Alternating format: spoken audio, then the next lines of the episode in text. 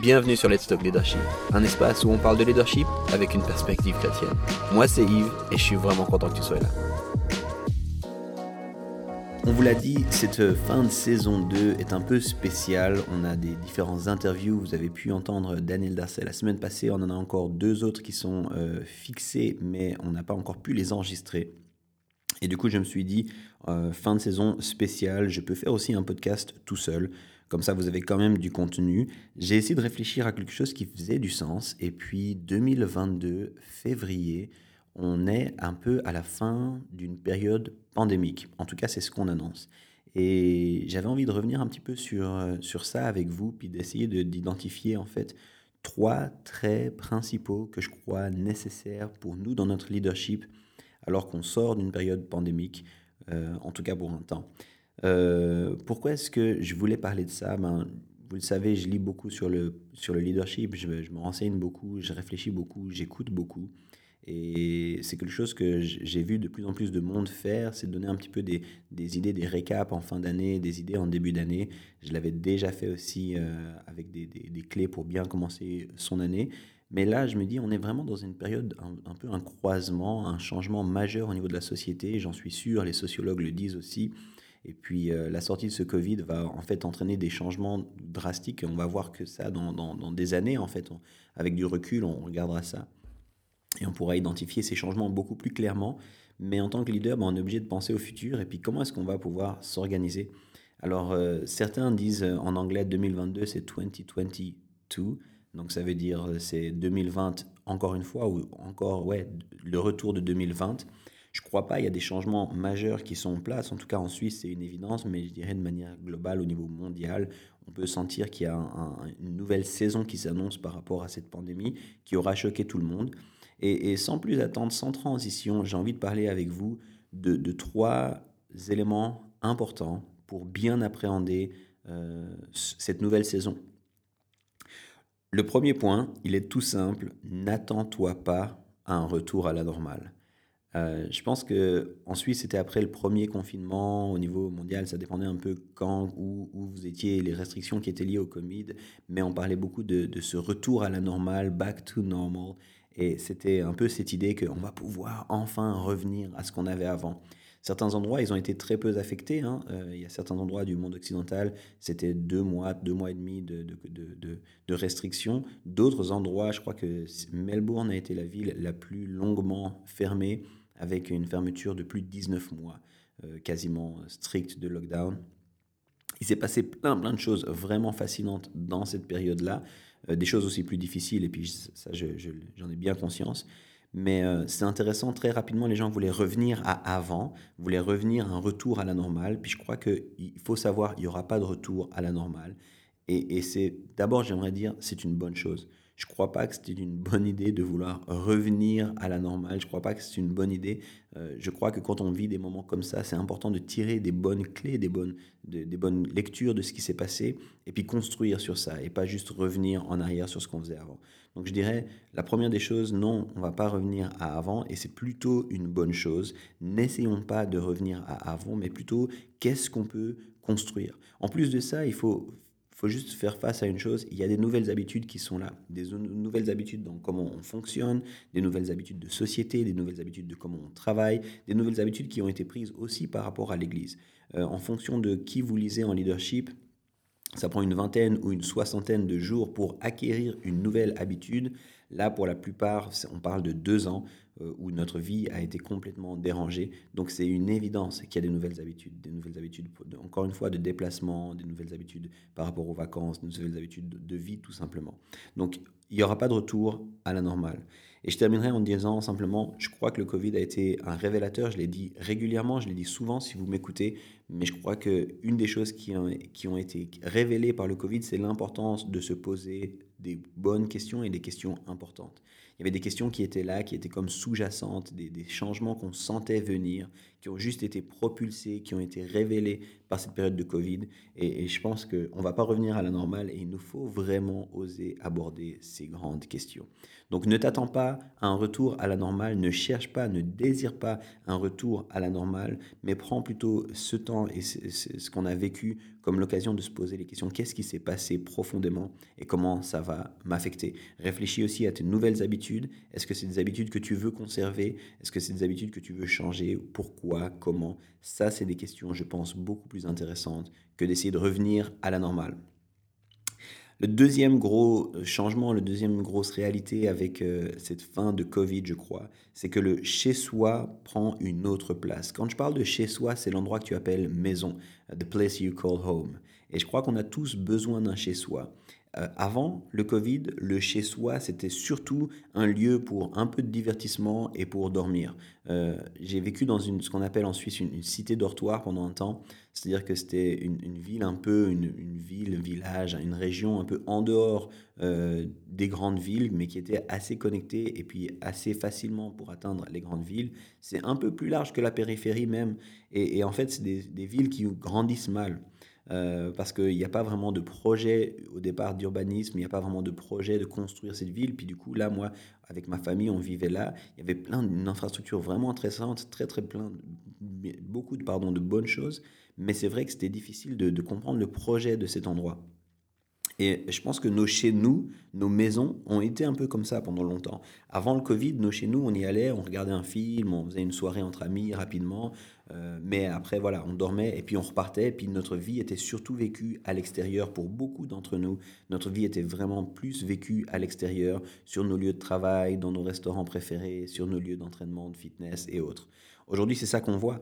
Pendant ces deux années de Covid, on a vécu où, où chez nous, c'est devenu aussi non seulement le lieu où on, dort, le lieu où on a un peu de fun, mais c'est devenu le lieu où on fait notre sport, c'est devenu le lieu pour ceux qui ont des enfants où on fait l'école, c'est devenu le lieu où on fait le bureau. Il y en a plusieurs qui ont dû même faire des changements physiques de chez eux. Il y en a certains qui ont été vivre à l'extérieur, en dehors de leur quotidien de chez eux. Euh, dans la région parisienne, on parlait beaucoup de ceux qui avaient la possibilité d'avoir une maison à l'extérieur avec un jardin ou autre, donc qui n'étaient pas sur Paris, mais qui travaillaient sur Paris. Ben, ils lâchaient leur petit appartement parisien pour retourner dans la maison de campagne. En Suisse, ceux qui avaient un chalet sont partis vivre dans le chalet. Nos chez nous prennent une autre place. Et je crois que pour nous, ça doit être vraiment en tant que leader, on doit avoir conscience de ça et on doit réhabiter nos chez nous différemment on doit redécouvrir des choses par rapport à chez nous. Il y a deux choses que j'ai envie euh, de souligner en particulier. Tout d'abord, c'est quelque chose que j'appelle redécouvrir la beauté de la table. Euh, dans ma théologie, dans ma conviction, en tant que chrétien, en tant que pasteur, je crois que Jésus a fait plus de ministère autour de la table que depuis une plateforme. Et en fait, je crois que ça doit être un lieu vraiment central, un lieu de vie de famille, un lieu, il y en a beaucoup qui disent on a redécouvert ce que ça veut dire de cuisiner à la maison. Mais en fait, la table, c'est un lieu où la vie s'échange, c'est un lieu où on partage, c'est un lieu où on prend du temps, c'est un lieu où on sourit. Et je crois qu'on doit redécouvrir la beauté de la table. Euh, la table comme oui, la table physique autour de laquelle on mange, mais la table comme aussi le lieu où on invite des gens, où on partage nos vies, le lieu où on discute, le lieu où on construit. Et je crois que en tant que leader, c'est vraiment important de redécouvrir ces dimensions de la table. On a été beaucoup sur le fait de construire des plateformes, et puis cette période de Covid nous a enlevé l'accès à nos plateformes, mais nous a fait redécouvrir la table. Le deuxième élément, peut-être alors qu'on sort d'une période de pandémie où certaines restrictions vont s'ouvrir, je pense qu'il faut qu'on réalise et qu'on comprenne que l'attractivité ne suffit pas. On a beaucoup pensé, je suis, dans le contexte de l'Église, hein, pour ceux qui ne le savent pas. Si tu écoutes et tu sais toujours pas que je suis pasteur, euh, merci d'écouter simplement. Dans le domaine de l'Église, on a beaucoup parlé des, modèles d'église dits attractifs. C'est des églises où on invite les gens, c'est des églises où le, service du dimanche est fait d'une certaine façon, où voilà, ça, ça, ça tient la route, c'est chouette. Et je pense que beaucoup d'autres endroits sont des lieux qui sont attractifs, où on veut que les gens viennent. Mais encore une fois, le Covid a changé les habitudes. L'attractivité ne va plus suffire. Et moi, je fais partie de ces gens, euh, quand on me demande des fois quand c'est quoi mon boulot? Je dis, je suis pasteur. Et s'il me dit, mais c'est quoi d'être pasteur? Je dis, en fait, je suis un, un community builder. Je, construis la communauté, je fais en sorte que la communauté puisse se vivre. Et je pense qu'on doit vraiment penser qu'est-ce que ça veut dire d'avoir des relations fortes, un sentiment d'appartenance, un sentiment qui fait dire ça c'est chez moi, ça c'est mes gens, c'est les gens avec qui je fais. Toutes les cultures, toutes les marques, toutes les brands qui avaient une notion forte de communauté ont survécu. J'ai vu, moi, dans mon contexte, dans ma région, euh, à Lausanne, en Suisse, j'ai vu des petits cafés qui ont réussi à survivre, même s'il y avait plus de gens qui venaient acheter, même s'il y avait des fermetures de cafés, parce qu'ils avaient une communauté forte. Et sur les réseaux sociaux, la communauté s'est élevée, s'est tenue avec eux dans cette période difficile. Donc je pense que c'est vraiment l'attractivité ne suffit plus. Le fait de dire nous on est cool, on a des choses intéressantes ne suffit plus. Il faut qu'on puisse vraiment travailler la dimension communautaire, la dimension d'appartenance, la dimension des relations. Voilà, j'en arrive déjà à mon dernier point. Je voulais faire un épisode qui était plus court. Euh, dans 5-6 minutes, on aura fini. Euh, mon dernier point, c'est en fait parler de la réalité de l'instabilité et du changement. On a vécu une période qui a été marquée par l'instabilité. Euh, je l'ai dit, à Melbourne, sauf erreur, en tout cas une ville en Australie, c'était 19 euh, mois de lockdown, mais ça c'est une, exception. La plupart, c'est comme en Suisse, on a vécu des, périodes de confinement, des périodes où on, sortait du confinement, des périodes où il y avait des restrictions plus sévères, des périodes où il y avait des restrictions plus souples. Et on a dû constamment comme ça jongler avec des changements réguliers de la situation globale, avec des changements sur ce qu'on pouvait faire, ce qu'on ne pouvait pas faire. Euh, des fois, c'était des changements plus ou moins longs, mais c'était toujours une réalité très, très changeante, ce qui a énormément fatigué les gens. Et si tu m'écoutes, puis tu as, fait partie de ces gens qui ont dû subir beaucoup de changements, juste, on se tient avec toi. Ça a été très, très fatigant, très, très éprouvant. Euh, nous, à l'église, on avait des restrictions. D'abord, on pouvait plus se retrouver. Après, on pouvait de nouveau se retrouver. Après, on pouvait se retrouver, mais on pouvait plus faire de louanges. Après, on pouvait se retrouver, mais seulement jusqu'à un certain nombre. Après, on pouvait se retrouver, mais il fallait de la distance entre nous. Après, il n'y avait plus besoin de distance. Si on vivait sous le même toit, c'était constamment, constamment euh, des changements et c'était très, très fatigant. Maintenant, il faut comprendre une chose, c'est que ces changements, cette instabilité, je pense que oui, la période de Covid semble toucher vers une, forme de, transition, je ne sais pas si on peut dire une fin ou ce que certains appellent le passage à la situation endémique, mais, mais je crois que cette réalité d'instabilité et de changement va demeurer euh, pendant un petit moment en tout cas. Euh, si pas plus longtemps. Et je pense que dans notre leadership, ça doit nous pousser à être agile. Alors le leadership agile, c'était déjà un trend avant le Covid. Hein. Il y a plusieurs, tu, tu, tapes simplement ça sur Google, tu vas trouver plein de choses sur le leadership agile, sur une autre façon de fonctionner. Mais si tu ne connais pas, quelques éléments que je peux te dire, c'est qu'il faut qu'on travaille à des structures flexibles et à des processus décisionnels plus courts. Ça, c'est très très important. Il faut qu'on travaille avec des, structures beaucoup plus flexibles. Si on doit changer des choses, on peut rapidement changer ces choses et des processus décisionnels raccourcis. Je pense que très souvent, euh, on prenait des décisions, on disait, OK, cette décision, on va voir avec tel et tel, qui va regarder avec tel et tel. Si ensuite on a une confirmation avec tel et tel, alors on peut prendre une décision. Dans un mode de vie ou dans une réalité instable et de changement, il faut pouvoir prendre des décisions rapidement. Ça veut dire changer un petit peu nos processus décisionnels et ça veut dire aussi changer nos, structures. Ce qui comptait avant doit être fait maintenant différemment. Et je crois que ça, c'est très, très important. C'est juste une clé, mais encore une fois, va creuser qu'est-ce que ça veut dire un, management agile ou un leadership agile. Euh, ce que j'aimerais aussi souligner avec ça, c'est l'importance non pas seulement des structures et des processus, mais aussi la flexibilité de nos cœurs. Je l'ai dit, c'est quelque chose d'éprouvant. Euh, on est des êtres d'habitude, on a besoin d'avoir une certaine routine et des habitudes autour de nous. Et puis tous ces changements, ben, ça vient stretcher nos cœurs. En tant que leader, on doit aussi impérativement travailler sur nos cœurs. On doit aussi impérativement se poser les bonnes questions, se demander où est-ce qu'on en est, comment est-ce que ça va. Et ça, c'est quelque chose qui, qui, est très, très important. Euh, si tu te demandes comment est-ce que je peux travailler mon cœur, j'ai envie de te dire, si tu ne l'as pas, suis des thérapies, euh, des espaces où tu peux partager, discuter, tiens un journal, mais régulièrement demande-toi comment va mon cœur, parce que ton cœur va continuer à être stretché. Il l'a été par cette saison et il va continuer dans les temps qui arrivent, je le crois. Finalement, par rapport à cette instabilité, par rapport à ces changements, par rapport à une transition vers un management agile pour ceux qui n'avaient pas encore fait cette transition, je crois qu'en tant que leader, on doit aussi redécouvrir un rythme qui est beaucoup plus sain.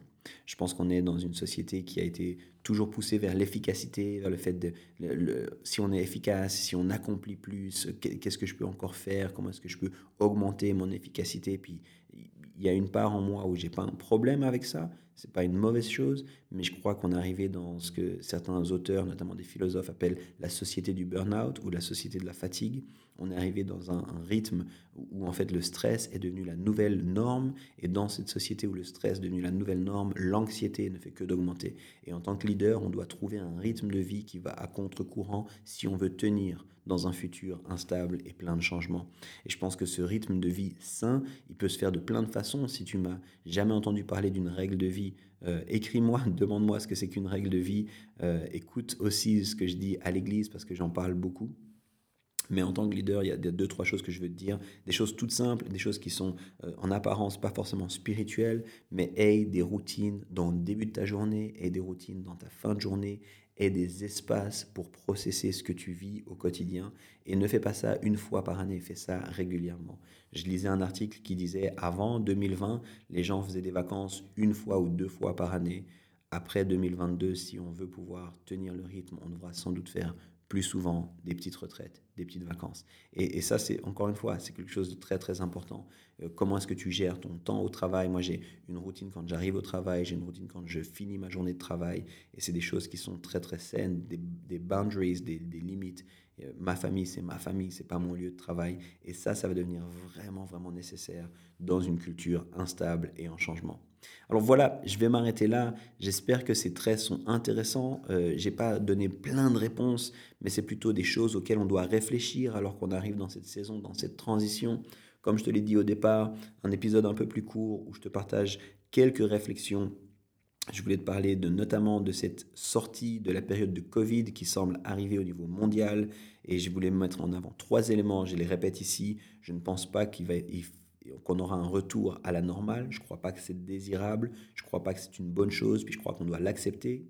J'ai dit aussi le deuxième des choses, notre chez nous prend une autre place, notre maison prend une autre place. Comment est-ce qu'on va structurer nos maisons, l'importance de la table et pour nous en tant que leader, comment l'attractivité ne suffit pas? Et finalement, j'ai parlé de l'instabilité du changement qu'on a vécu et à mon avis qu'on va continuer à vivre, qui nous pousse vers un management agile où nos structures doivent être flexibles et nos processus plus courts, mais où on doit aussi travailler à la flexibilité de nos cœurs et aussi travailler à développer des rythmes sains. Voilà, j'espère que tu as aimé cet épisode, j'espère que c'était intéressant pour toi, que tu as pu prendre des notes, que c'était riche. N'hésite pas à nous écrire, à rester en contact avec nous. Euh, s'il te plaît, écris une review sur, sur ce podcast, là où tu écoutes les podcasts. Ça nous aide juste à ce que d'autres puissent nous découvrir, nous écouter. Et si ce contenu fait du sens, partage-le à d'autres, écoute-le avec d'autres. Ce sera notre plus grand reward, notre plus grande récompense. Désolé pour tous les anglicismes. Aujourd'hui, je suis un petit peu fatigué et puis c'est mon, mon, mode par défaut. Euh, mais je suis sûr que tu as su comprendre tout ça. Si tu te demandes où est Sabine, elle va bien, la grossesse va bien. Euh, elle était juste pas disponible pour enregistrer cet épisode. Et puis, on se réjouit. Normalement, dès la semaine prochaine, on continue. On est en train de finaliser les interviews qui arrivent. Alors, reste avec nous et à très bientôt. Bye bye.